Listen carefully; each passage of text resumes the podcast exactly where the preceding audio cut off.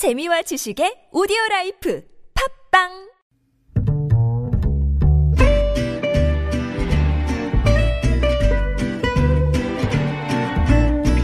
Good evening, everyone. Welcome to the evening show. 한국과 아세안 10개국 정상들이 한반도의 완전한 비핵화와 보호무역주의 반대 등의 내용을 담은 한 아세안 공동 비전 성명을 채택했습니다.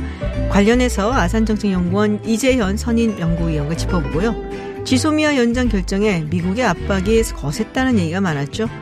이수혁 주미대사가 실상은 일본에도 합의를 독려했다라고 밝혔는데요. 서울타임즈에서 얘기 나눠보겠습니다. 김지윤의 이브닝쇼 시작합니다.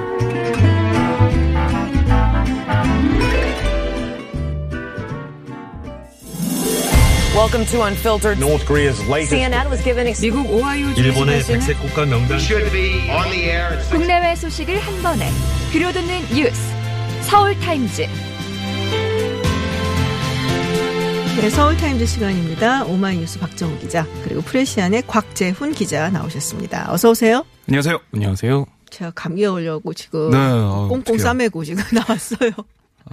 예, 뭐 주사는 맞으셨어요? 주사는 맞았죠. 주사 맞았는데 유튜브로 보시는 분들께 굳이 들어오시라고 보내드릴 수가 없는 너무 흉측한 몰골이라 갖고 네. 네 캠핑 온 느낌이. 캠핑 온좀 느낌. 드세요. 네, 어쩔 수 없어요. 제 건강이 우선입니다. 네. 네, 맞습니다. 네, 어제 이 시간에도 전해드렸습니다. 사실 뭐 며칠간 계속 전해드리고 있는데 지소미아 연장 결정 이후에 한국하고 일본 사이에 지금 계속 진실 공방이 있습니다. 어, 사과한 적이 없다는 일본 측에서 또뭐 외무성 차관이었나요? 외무성 차관이 메시지를 전달했다 얘기가 나왔었는데 또 지금 네. 모태기 외무상은 사과한 적 없다라고 얘기를 하고 있어요. 어떻게 된 아, 이게 겁니까? 진실 공방이 계속 이어지고 있는데 이게 핑퐁 게임처럼 왔다 네. 갔다 하고 있어요. 그러니까 우리는 사과하고 있- 사과했다라는 걸 계속 주장하고 있고 강조하고 있고 일본은 그게 아니다. 사과한 적이 없다라고 얘기하고 있는데 네. 사실 오늘 우리 정부 쪽에서 나온 얘기는 정확한 그 당시 상황이 나왔습니다.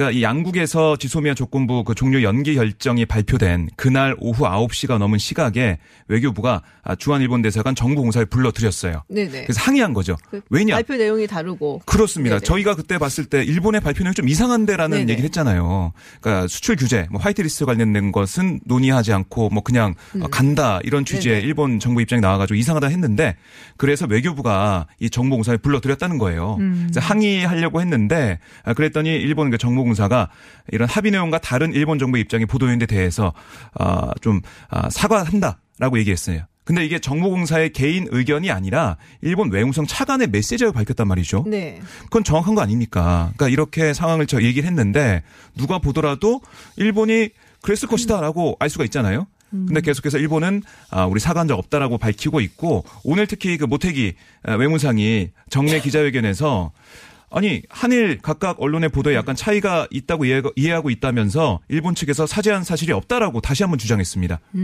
계속 똑같은 말을 하고 있는 거죠. 관방장관 스가쿠가 관방장관도 정부 차원에서 사죄한 일 없다, 사과한 일이 없다라는 얘기를 하긴 했거든요. 네. 네, 지금 뭐 아, 그게 이제 정부 차원에서 한 말이 아니라는 건가요? 그러면은? 그러니까 요- 그 스가 요시히데 관방장관 기자회견 어제였는데요.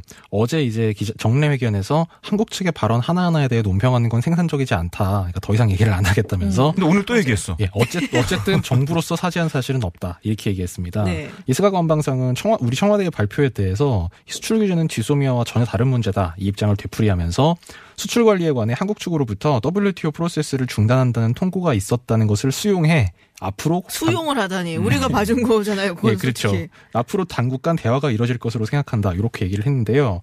지금 사실 양국 정, 그, 특히 일본이 되게 그, 합의된 내용을 되게 자기들한테 유리한 대로 이제 끌어맞춰가지고 발표를 하고 있는데, 네. 어쨌든 이제 이런 얘기를 하면서도 스가 장관도 앞으로 관계 당국 간 대화가 이뤄질 것이다. 이 부분은 부인을 하지 못하고 음. 있고요. 모태기 임무상도 중요한 점은 그러니까 앞에 뭐 사과했다 안 했다 이제 우린 한 적 없다 이렇게 얘기해 놓고 중요한 점은 수출 관리를 놓고 앞으로 한일 당국 간의 협의를 시작하니까 이걸 제대로 하는 거다라고 음. 얘기했고 자신이 이 점을 강경화 장관에게 얘기했다. 강 장관도 동의했다. 이 부분을 강조를 했습니다. 얘기를 대화를 했거나는 부분은 다 인정을 하고 있는 것이다. 네. 그렇죠. 음, 그렇군요. 사실 처음에는 이 일본 정부가 당일 발표 때는 한국 청와대에서 발표한 그 이제 그 뭐랄까요 그, 하- 그 개별 품목별로 건전한 수출 실적 축적에 따라 적절한 수출 관리 운용에 의해서 이 품목별 수정 검토가 가능하다. 굉장히 굉장히 어려운 내용이었는데, 음, 네, 예. 이, 이 사실 이, 이 내용도 이게 처음에 모두 발표해서 이게 발표된 게 아니라 기자들이 물어보니까 이제 답변하는 과정에서 나온 얘기였거든요. 음. 그러니까 이 사실도 처음에는 발표를 안 하려고 하다가 질의응답 과정에서 한번 얘기하고 그 다음에 한국에서 한국 측이 계속 항의를 하니까 이제 뭐 사과한 적 없다라고 하면서 스거 장관, 모태기 장관 다 어쨌든 앞으로 이걸 협의할 거라는 거를 계속 반복해서 얘기하는 거를 좀 주목해봐야 될그것 같습니다. 뭔가 자꾸 좀안 말하려는 그런 분위기는 있네요. 맞습니다. 네. 불리한 거는 얘기하지 않으려고. 음, 그렇군요. 이수혁 주미대사가 한마디 했어요. 미국이, 그러니까 그 얘기 많이 나왔잖아요. 한국에 압박을 네. 했다. 할 수 없이 어떻게 보면 좀 조건부 유예로 우리가 결정을 내린 것인데 미국이 우리한테만 그런 게 아니고 일본 측에도 좀 합의하라고 독려를 했다라는 얘기가 있어요. 네, 이수혁 대사가 그 워싱턴 현지 시간으로 어제 한국 문화원에서 열린 특파원 간담회를 통해서 얘기한 그런 부분인데요.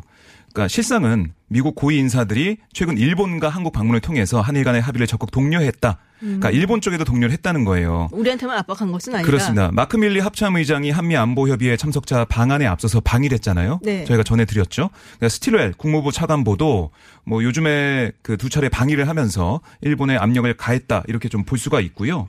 그러니까 이렇게 외교적 협의를 다 공개하기는 어렵, 어렵지만 초반 완강하던 일본 측의 입장에 미세한 변화가 생겼다.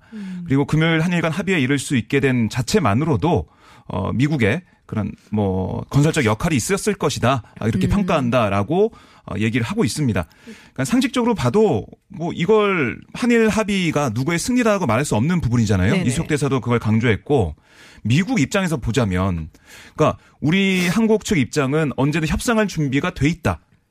다만 일본 측이 앞으로 태도 변화에 대해서 얘기를 해야 된다라는 얘기를 하면서 협상할 준비는 돼 있다고 했어요. 근데 일본 측에서는 우리가 양보하거나 항복하지 않으면 뭐 이른바 항복하지 않으면 협상 자체가 없다고 했단 말이죠. 그럼 봤을 때 협상을 아예 안 하겠다는 사람이 압력을 더 받았을지 아니면 협상할 수 있는 자세가 있던 사람이 압력을 더 받았을지 이건 저희가 어, 객관적으로 볼 수 있는 부분이죠. 사실 요 뉴스가 나왔을 때 생각이 들었던 건 뭔가 이면 합의가 있지 않을까. 그러니까 나, 그러니까 정- 발표가 나온, 그러니까 정부가 언론에 발표하는 거 외에 이제 한국과 일본 간에 혹은 미국하고 합치, 함께 뭔가 좀 이면 합의 같은 게 있지 않았을까라는 생각을 했는데 뭐 그런 얘기는 없나요? 그러니까 어제 모 방송에서 이제 그런 문서 합의가 있었다. 양측이 발표 분량 맞추고 별도 해석은 달지 않기로 합의를 해서 음. 문서화했다라고 뭐 청와대 외교부 또 여권 핵심 관계자를 인용해서 보도를 하긴 했는데 이거는 사실 확인이 안될 뿐더러 그렇죠. 확인할 수도 없죠. 그렇죠. 뭐 그리고 화- 꼭 이거 확인해서 공개하는 게 꼭 뭐 소위 말하는 국익에 부합하는지도 음. 좀 의문이고요. 그 다음에 일본 측에서 또 대화를 할 때 뭐 이것도 이제 비공식적으로 흘러나온 이야기인데 일본 측에서 수출 관련 규제 대화를 하자 그러면서 한 달 정도 시간이 필요하다 이걸 풀어주려면 음. 이런 얘기를 했다는 것도 이제 한 달 정도 필요하다. 예, 정부 소식통 발로 전해지고 있어요. 정부, 어. 그러니까 지소미아 종료가 23일 0시, 그러니까 22일 자정 그, 그 시점이었는데 이걸 일주일 정도 앞두고 이 화이트리스트 복원을 비롯한 수출 규제 철회를 논의하기 위해서 국장급 회의를 하자 일본 측에서 이렇게 제안을 하면서 네. 수출 규제를 되돌리려면 형식적이지만 이 수출입 관리 체제에 문제가 없다는 점을 확인해야 돼서 한 달 정도 시간이 걸린다. 음. 이렇게 전달을 했기 때문에 원래 지소미아 종료를 염두에 두고 있던 한국 정부의 입장이 바뀐 거다. 이게 또 음. 우리 정부 소식 통발로 언론에 보도가 된 겁니다. 그렇군요. 뭐 결론적으로는 우리가 칼자를 쥐고 있죠 사실 그 종료를 다시 실행시킬 수 있는 부분이 있기 때문에 물론 미국이나 뭐 일본 쪽에서는 에이 다시 할 수 있겠어 하지만 뭐 합의가 안 지켜진다면 다시 해야죠 어제 김종대 의원님도 그거 다시 쓰기 힘들 거라고 얘기하시던데요. 그래요? 네. 아닙니다 저는 다시 할 수 있다고 생각합니다 우리 박정훈 기자 열혈 남아 박정훈 기자는 다시 할 수도 있다. 아니 합의를 안 지키면은 깨야죠 합의를 안 지키면 네. 깨야 된다. 뭐 조금 두고 보도록 하죠. 뭐 이게 그러니까 그 어제 말씀드렸듯이 다음 달로 예정된 한일 정상 회의 정상회담이 어떻게 될지 거기에 좀 초점이 맞춰져 있다고 생각해봐요 날짜나 네. 이런 예정이 됐다고 말하기 조금 이르죠. 네 다음 달에 네, 한다 아, 예, 이렇게. 보시면 되겠습니다 네, 좀좀 보다 근본적으로는 그 징용 그. 배상 그 문제가 좀 해결이 돼야 모든 게 풀리겠지만 기술적인 부분을 좀 보면 아, 아까 제가 한 번 말했지만 굉장히 어려웠던 그 이다 요이치 다시 얘기하지 마. 네, 그거 개별 품목별로 뭐 건전한 수출 실적 예. 예, 요게 어떻게 풀리는지를 봐야 될 것 같아요. 예. 근본적인 부분은 사실 우리 각종 기자 얘기한 것처럼 징용 강제징용 문제 그 문제가 걸려 있어 갖고 그렇죠. 그게 풀리면 예. 일본이 무역 규제가 풀리고 그렇게 되면 지소미아도 정상화되고 뭐 아마 그런 수순으로 가야 될 것 같은데 아, 네, 어려워 가기가 힘들죠. 거기까지 네, 하여튼 뭐 좀 두고 보도록 하겠습니다. 어, 어제 정의당 김종대 의원이 나와서 그 얘기도 했었고, 북한 이야기도 좀 했단 말이에요. 근데 국방부가 어제 북한의 해안포 사격과 관련한 항의문을 발송을 했다. 발표는 좀 늦게 했어요. 이게 무슨 차이가 있는 건가요? 그러니까 23일에 해안포 네. 사격이 있었다는 겁니다. 아, 그래서 그 당시에 우리 군 당국이 음원 포착을 했대요. 소리 어. 들었다는 거예요. 예, 예. 근데 그 당시에 그 소리를 들었으면 해안포 사격이 있었다라고 발표해야지. 왜 25일 북한의 그러니까요. 보도가 있은 다음에 발표했냐 이런 비판이 나오고 있죠. 아, 거기에 대해 군 당국은 좀 억울해하고 있습니다. 왜요? 왜냐? 음원 포착은 하나의 첩보이자 퍼즐 조각이다.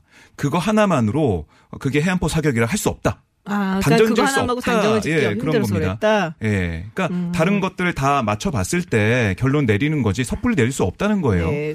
뭐 김정은 위원장 동선에 관한 북한 공개 보도 같은 것도 중요한 첩보기 때문에 다 종합해야 된다 음. 이런 얘기고요. 그리고 이런 얘기도 했습니다. 지난 5월에 있었던 북한의 그 아, 미사일 발사 이런 것도 아직 분석 중이다. 음. 근데 어떻게 이걸 우리가 바로 한 번에 얘기할 수가 있겠느냐 이런 주장도 하고 있어요. 음, 그렇군요. 지금 저기 정치자분 중에 망고기님이 앵커 코 먹는 소리 두 번씩이나 들렸다 그러시는데 제가 풀 수는 없어서 그냥 먹어버렸습니다. 죄송합니다. 저희가 말을 많이 하도록 하겠습니다. 그 일단 이제 북한 측의 이런 약간 도발 행위 뭐 이런 거는 여러 번 있었는데 우리 군 국방부에서 예, 9.19 군사합의 위반이다라고 얘기한 건 거의 처음이었거든요. 이번이. 그래서 그만큼 조금 엄중하게 받아들이고 있는 것 같은데 그 얘기하신 대로 박정 기자 얘기하신 대로 그렇다면은 실제 사격이 있었다라고 우리 국방부가 확인을 한 거네요. 네, 그렇습니다. 네. 오늘 이제 최현숙 국방부 대변인이 정례 브리핑에서 오늘 오전 서해지구 군통신선을 통해서 이번 북측의 해안포 사격 훈련에 대해 강력히 항의했다. 이렇게 밝히면서 음. 해안포 사격 훈련이 9.19 군사합의 위반임을 분명히 했다. 이렇게 얘기를 했고요. 아까 이제 얘기한 그 확인 그 정확한 정보를 확인하는 과정에 대해서도 예급을 하면서 확인한 다음에 즉각적으로 의견 표명을 했고 항의를 했다. 그러니까 한마디로 확인했다는 거를 뭐 대변인이 공식석상에서 언급했으니까 뭐 그 실세 사격이 이루어진 건 뭐 지금 이견, 음. 이견 의 여지가 없는 셈이죠. 그렇군요. 우- 북한 무슨 반응이 있나요? 우리가 이렇게 얘기하는데. 어, 아직 알려지지 않았습니다. 그러니까 어떤 음. 반응이 있는지 군 당국도 얘기하지 않고 있고요. 아직 알려진 뭐 보도나 이런 게 없는 상황입니다. 그렇군요. 네. 통상적으로 이제 우리가 아마 이렇게 전달을 했을 거고 여기 그게 오늘 오전에 있었던 일이니까 아마 음. 내일자 뭐 노동신문이나 조선중앙통신을 통해서 뭐가 나올 것 같아요. 관영 매체를 통해서 나올 것 같아요. 예. 네. 근데 사실 이 남북 정상회담, 4.27 남북 정상회담의 가장 큰 결실이다라고 얘기한 게 9.19 군사합의거든요. 그렇죠. 예. 근데 이것까지 조금 이게 흔들고 무너지게 되면 사실 조금 많이 타격을 입을 수밖에 없는데 어, 저 말고 다른 전문가들 분석도 좀 취재하지 않으셨어요? 네. 그 한국 정부 나아가서 미국에 대한 압박이다 뭐 이런 점을 공통적으로 보고 있는 네. 것 같은데요.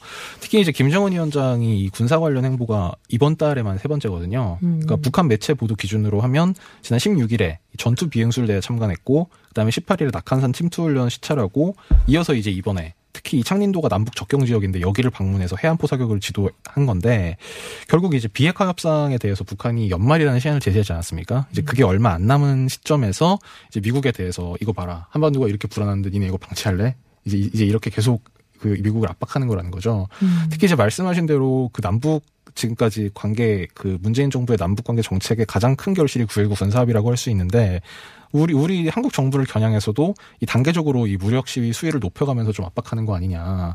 그 거의 유일한 성과라고 할 수 있는 이, 이 남북 그 9.19 군사합의가 이렇게 깨지도록 너희가 과연 방치를 할 거냐? 이제 이렇게 한국 정부를 떠본다. 뭐 대부분 그렇게 보시는 것 같더라고요. 그렇죠. 그러니까 뭐. 김계관, 김영철, 최선희 등등 계속 나와서 음. 강경 발언 그리고 아, 합의가 안 되면은 다른 길로 갈 수 있다는 얘기를 계속 하고 음. 있는데 미국 쪽에서 별다른 입장이나 뭐 그 상대할 얘기가 안 나오고 있단 말이죠. 미국 쪽에서는 나오긴 나왔죠. 네. 아무 그렇게 급하게 해. 그냥 천천히 가자고 이렇게 얘기가 나오긴 그렇죠. 했죠. 비건 네. 대표가. 예. 뭐뭐 계속해서 북한 쪽에서는 뭐 이런 군사적인 액션 네. 그리고 뭐 발언들 계속 나올 것을 보입니다. 그래서 비건 대표가 이후로 그- 다른 예. 게 없어요. 그 네. 부장관 청문회장에서 연말이라는 시한은 북한이 일방적으로 유감스럽게 설정한 거고 네. 우리는 거기에 부여하지 않겠다 그러니까요. 이렇게 얘기를 했죠. 그래서 뭐 그래서 연말까지 음. 뭘 내놓을 것 같지는 않아요, 미국에. 그럼 북한이 계속해서 이제 그 액션을 취할 가능성이 그래서 큰 좀. 걱정이 크죠. 네. 네. 특히 이제 이번 그 포사격 같은 경우에는 미국보다 한국 정부에 대한 경고의 의미가 좀 커 보이는 게 날짜가 23일이에요. 네. 23일이 연평도, 연평도. 포격 훈련. 연평도 포격. 예, 그 그날 바로 그날입니다. 아, 아 그러네요, 진짜. 네. 알겠습니다. 제가 연, 연평도 포격 훈련 잘못 말했는데 연평도 사태입니다. 사태, 네. 예. 2010년. 네, 맞습니다.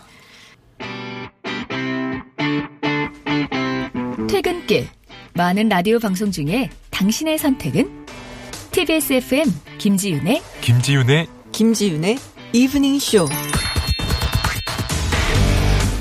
네, 이브닝 쇼 어, 서울 타임즈 계속 계속하겠습니다. 국회로 가보겠어요.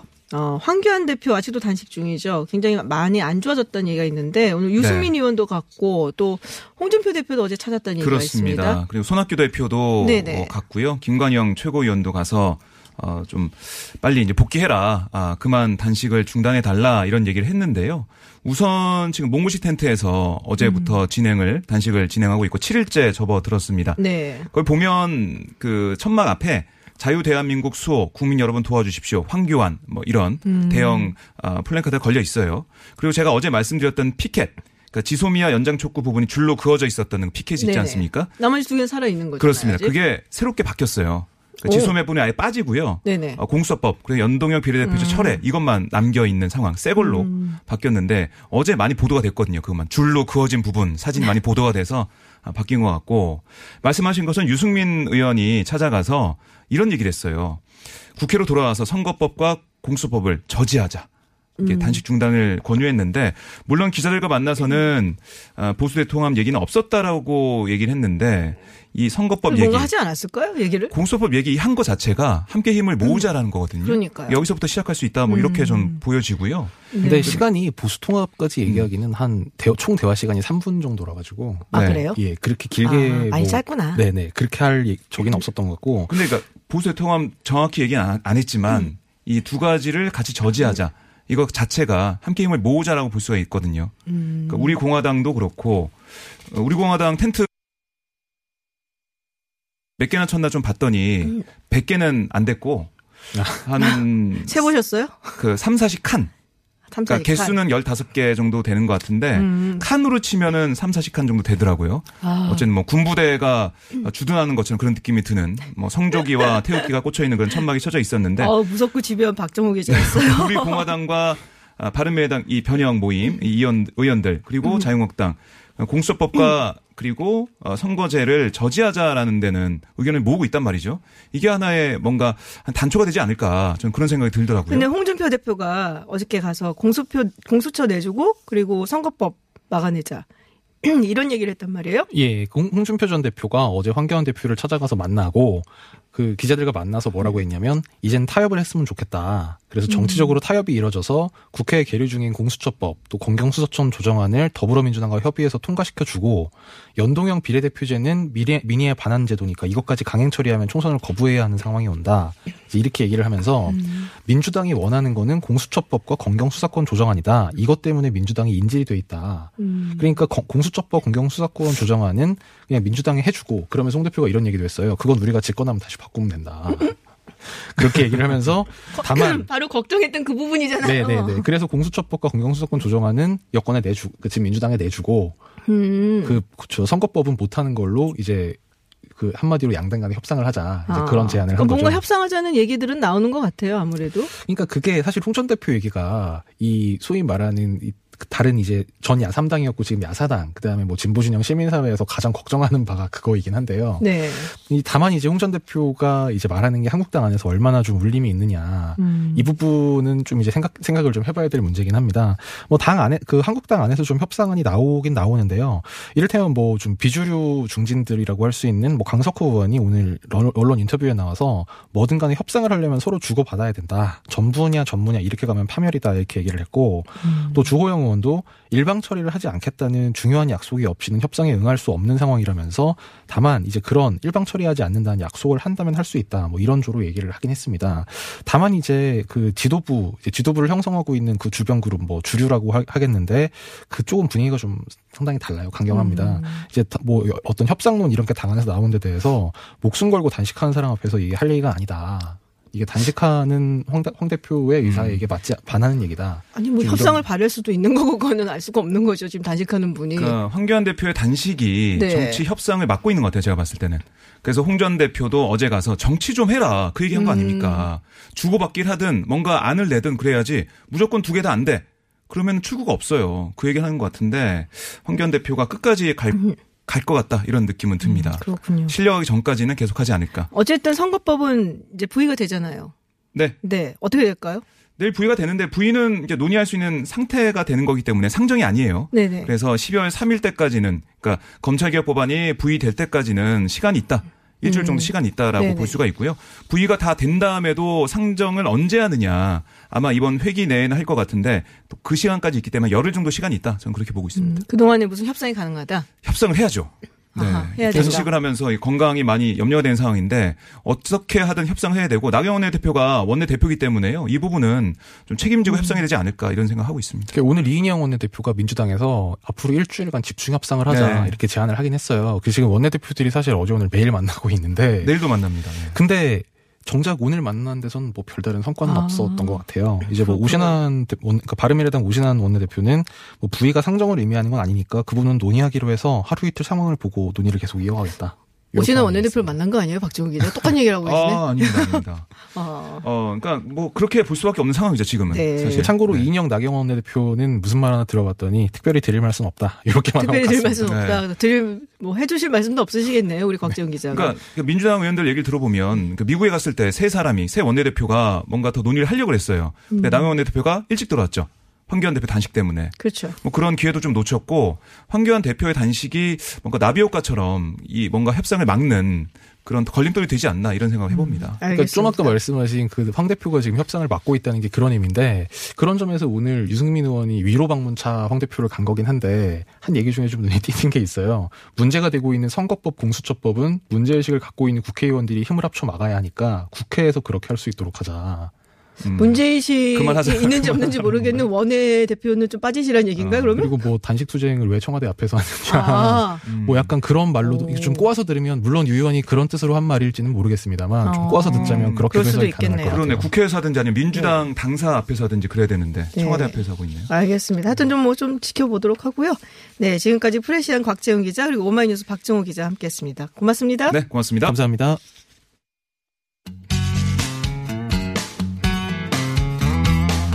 매주 월요일에서 금요일 저녁 6시 20분부터 8시까지 만나는 김지윤의 이브닝 쇼. 라디오 생방 스튜디오가 궁금하신가요? 지금 바로 유튜브에서 TBS FM으로 들어오세요. 때로는 진지한, 때로는 신나는 스튜디오의 생생한 모습 보실 수 있습니다. 국제 정치 전문가 김지윤 박사가 진행하는 이브닝 쇼. 매일 새로운 뉴스로 여러분의 저녁길을 함께합니다. 네, 해외 뉴스 알아보는 서울타임즈 전주현 캐스터와 함께합니다. 어서 오세요. 네, 안녕하세요. 네.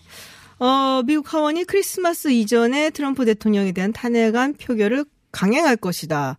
나오는 게 많아갖고 그때까지 힘들 것 같았는데요. 그러니까요. 일단 음. 청문회가 끝나긴 했잖아요. 네. 조사 결과 보고서를 작성하는 그런 단계에 들어갔는데 지금 한 2주 정도가 걸릴 것으로 전망이 되고 있다고 합니다. 음. 하원 법사위는 조사를 주도한 정보위가 보내온 보고서를 토대로 탄핵 소추안 초안을 작성하게 되는데요. 이어서 소추안을 심사하게 됩니다. 그래서 지금 CNN의 예상으로는 크리스마스 전까지 하원 본회의에서 표결이 이루어질 수 있고요. 그 이후에 상원에서 탄핵 심리가 이루어질 것으로 예상이 된다. 이런 보도를 내놨습니다. 근데 그 와중에도 핵심 증인에 대한 추가 공개 청문회는 열릴 수가 있어요. 그러니까 이게 어떤 식으로 진행이 되냐면 조금 설명을 해드리자면은 법안처럼 진행이 돼요. 그래갖고 이거를 이제 법안같이 이게 쓰고 네네. 탄핵 안을 쓰는 거죠. 그리고 그거를 이제 가, 가결을 시키느냐 부결을 시키느냐 뭐 이렇게 되는데 지금 아까 핵심 증인들 또 계속해서 뭐 소환해갖고서는 네. 어, 부를 것이다라는 얘기가 나왔단 말이에요. 이제 거기서 주목받는 인물이 하나 있죠. 존 볼튼 전 백악관 국가 안보보좌관. 네, 안보보좌관. 예, 약간 이게 나오는 말투가 뭐 무슨 그 영화 생각나더라고요. Empire Strikes Back. 그리고 제국의 역습 막 약간 네네. 이런 느낌으로 뭐막 예고편을 지금 띄우고 있단 말이에요. 그렇습니다. 9월에 트위터로 경질이 됐잖아요. 그래서 과연 볼턴 전 보좌관이 증언을 할 것인가 여기에 관심이 다 쏠려 있는데요. 민주당의 시프 정보위원장은 청문회에 출석한 다른 인사들처럼 증언할 용기를 가져야 된다 이렇게 계속 촉구를 하고 있습니다. 볼턴 전 보좌관이 22일에 이제 트위터에 글을 올리면서 다시 활동을 시작했죠. 계속 지켜봐 달라 뭐 이렇게 적었는데 폭탄 발언을 하려는 게 아닌가? 이걸 암시한 건가? 네. 왜 다들 그렇게 지금 얘기를 하고 있다고 하죠. 그 지금 재임 시절에 비화를 담은 저서를 준비 중인 것으로 알려졌습니다. 왜 이렇게 이- 이 재임 시절에 비화를 담은 저설 준비한 사람들이 많은지. 이번 행정부 들어서 정말 많은데요. 그래서 민주당의 시프 정보위원장은 책을 낼 때까지 기다릴 게 뭐가 있느냐. 그냥 청문회에 출석해서 차라리 얘기를 해라. 네. 계속해서 이제 촉구를 하고 있는 입장입니다. 네. 그렇군요. 지금 근데 재밌는 뉴스가 하나 들어와 있어요. 미- 트럼프 대통령이 참모들이 너무너무 믿을 수가 없어갖고 집무실 오버 오피스라고 하잖아요. 거기 말고 딴 데 가서 집무를 한다. 관저에서 업무를 보는 거기서 많이 듣던 얘기거든요. 이게 관저에서 시간이 이게 굉장히. 늘어나고 있대요. 지금 사실 내부 고발자 제보도 있었고 네네. 행정부 관리들이 가지 말라고 했는데도 청문회에 가서 증언들을 맞아요. 했잖아요. 그래서 지금 참모들에 대한 경계심이 굉장히 높아져 있다고 합니다. 음. 그래서 백악관 인프라에 대한 불신도 좀 높은 상태고요. 그래서 관저에서 일을 하면 참모들의 간섭도 피할 수 있고 뭐 친구들이라든가 공화당 의원들 뭐 TV 평론가 이렇게 좀 지인들한테 편하게 전화를 걸 수 있다는 거죠. 음. 지켜보는 사람이 없으니까. 그래서 그 트럼프 대통령 본인에게는 집무실보다 더 생산적인 공간이다 이렇게 느끼고 있다고 폴리티코가 보도를 했습니다. 원래 그러니까 오버오피스에서 나오는 대화 같은 게 녹음이 되거든요. 네네. 보통 그러니까 아마 이제 그런 걸로 또 나중에 트집 잡히지 않을까 그렇습니다. 뭐 이런 생각도 하는 게 아닌가 싶은 생각이 좀 지금 드는데. 말씀하신 것처럼 비화를 담은 책들도 너무 많이 나오고 그러니까요. 그러니까 왜 이렇게 네. 많이 자르냐고요. 그러게요. 이렇게 한 텀에서 네네. 그 내각이 이렇게 많이 바뀐 적이 없어요. 없죠. 네. 네네. 보통은 이제 한 텀은 같이 가거든요. 그렇죠. 그러니까 4년 정도 우리 같이 가자. 쭉 가는데. 근데 이렇게 많이 바뀌는 경우가 없기 때문에 더군다나 이렇게 나갈 때 좋게 나간 경우가 별로. 없거든요. 바뀌는 건 괜찮은데. 예. 네, 그러니까. 다 나가갖고서 이제 뭐 책 하나 쓰고 그럼 네. 베스트셀러 되고 이러니까 모두들 그러고 있는 것 같습니다. 중공 이야기를 좀 해보겠습니다. 신장 위구르 자치구 말만 사실 많이 들었고 굉장한 인권 탄압이 있다라는 얘기들을 네. 건네 건네 들어서 보도에도 그렇게 많이 나오진 않았거든요. 어 근데 요번에 내부 문건이 공개가 됐다 그래요. 직업 훈련소? 그렇습니다. 예. 네. 이게 도대체 뭔지. 그러니까 국제 탐사보도 언론인 협회가 중국 공산당이 2017년에 작성한 기밀 문건을 입수했다면서 이제 이 내용을 공개를 한 건데요. 서북부 신장 위구르 자치구에 2017년부터 정치범 수용소를 설립했답니다. 그래서 위구르족을 비롯한 소수 민족을 최소 100만 명을 강제 수용했다고 100만 해요. 명? 네, 굉장한 규모죠. 이 사람들을 또 세뇌했다 이런 내부 문건이 공개가 된 건데 이름이 직업 훈련소입니다. 근데 수용소예요, 사실상. 그래서 소수민족을 학생 이렇게 부르면서 엄격하게 통제를 하는데 행동이 CCTV로 24시간 감시가 된답니다.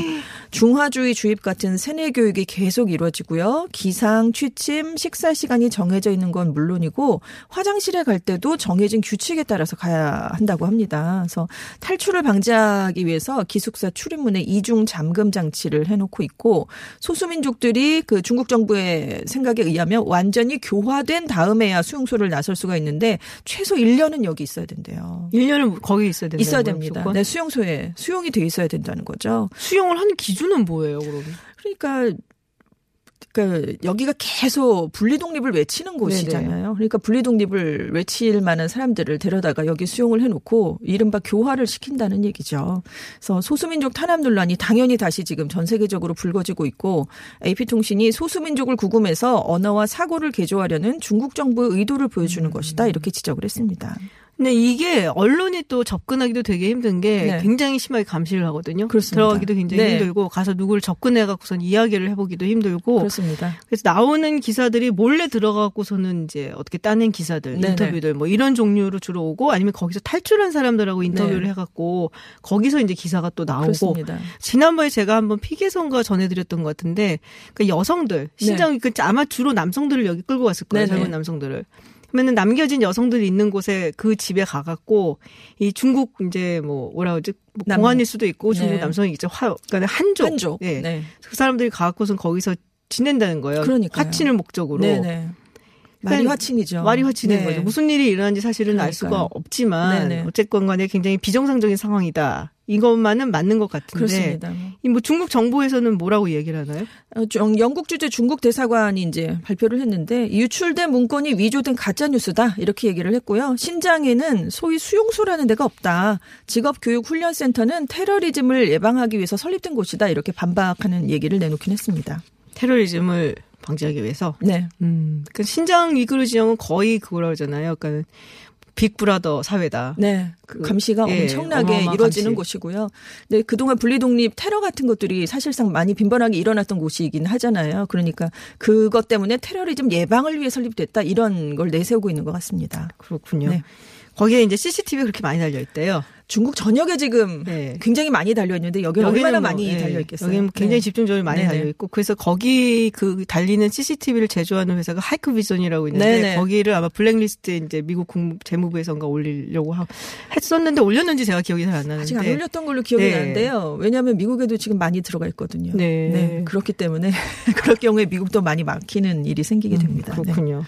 네, 외신들이 구하라 씨 이야기를 했다고 합니다. K-팝 네. 스타들이 온라인 악성 댓글로 압박을 받고 있다. 그렇습니다. 어, 좀 특별히 우리나라 케이스를 다룬 이유가 있을까요? 그 부유한 국가들 가운데 가장 높은 자살률을 기록하고 있다. 이게 지금 수치상으로도 나오고 있잖아요. 근데 정신 건강에 대한 지원이 부족하다라고 워싱턴 포스트가 이 점을 좀 지적을 했어요. 그리고 특히 이 여가수들 구하라 씨와 설리 씨 얘기를 들면서 연애나 실생활을 통제받았고 사생활이 대중에 노출돼서 검증을 받았고 악의적인 온라인 비평에 시달려야 했다. 이것이 참 문제가 되고 있다라고 하면서 CNN도 그렇고 워싱턴 포스트도 그렇고 많은 외신들이 이 사건을 전했습니다. NPR이 보도를 했다는 게 되게 흥미로웠어요. 네. NPR 되게 좋아하거든요. 네, 공영 라디오죠. 네, 공영 라디오인데 네. 여기서 어 대중들의 관음적인 관심 네. 뭐 이야기 뭐 요 문제 이야기도 했다고 하더라고요. 그러니까 전 남자친구와의 소송이 계속 진행되고 있는 네. 와중이었잖아요. 그래서 그 남자친구에 의한 협박 사건이 알려진 직후에 구하라 동영상을 비롯한 유사한 검색어가 한국에서 검색 트렌드가 됐다.